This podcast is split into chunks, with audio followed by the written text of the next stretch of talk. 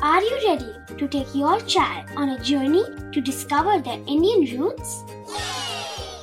Introducing Chimes, the ultimate audio platform for young minds aged 3 to 15. At Chimes, we believe in the power of storytelling to connect children to their cultural heritage. From captivating folk tales to colorful festivals to mesmerizing history, Chimes brings the rich stories of Indian traditions to life. So connect your child to their Indian roots with us. Download the app today and start the journey. Search Chimes Kids Audio Stories and Podcasts app on Apple or Google Play Store. Chimes, audio that inspires.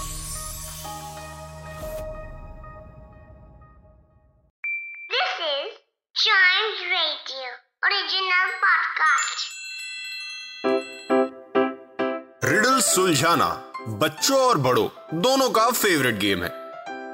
तो आइए जुड़िए Chimes Radio के साथ, और daily जवाब दीजिए एक नई रिडल का, और बन जाइए हमारे क्लेव क्लॉक्स और क्लेव क्लॉक्स को सुलझाने के लिए सबसे पहले ब्रेन एक्सरसाइज करने के लिए लास्ट एपिसोड की रिडल को हम सॉल्व करेंगे, जो थी it goes up and down the stairs without moving बस इतनी रिडल है। It goes up and down the stairs without moving चिपक के चलती है क्या चीज़ हो सकती है? याद करिए कि स्टेयर्स पे कौन सी चीज़ ऐसे चलती है? हमने कहा था okay and the answer is carpet yes carpet की बात हो रही है। आपने देखा नहीं? कार्पेट ऐसे सीढ़ियों पे ऐसे लिपटा हुआ सा चलता है। Exactly exactly. वो चिपक के चलता है। दैट्स वाई इस रिडल का आंसर है कार्पेट इसी को कहते हैं रिडल इसी को कहते हैं ब्रेन एक्सरसाइज गाइस बढ़ते हैं आगे।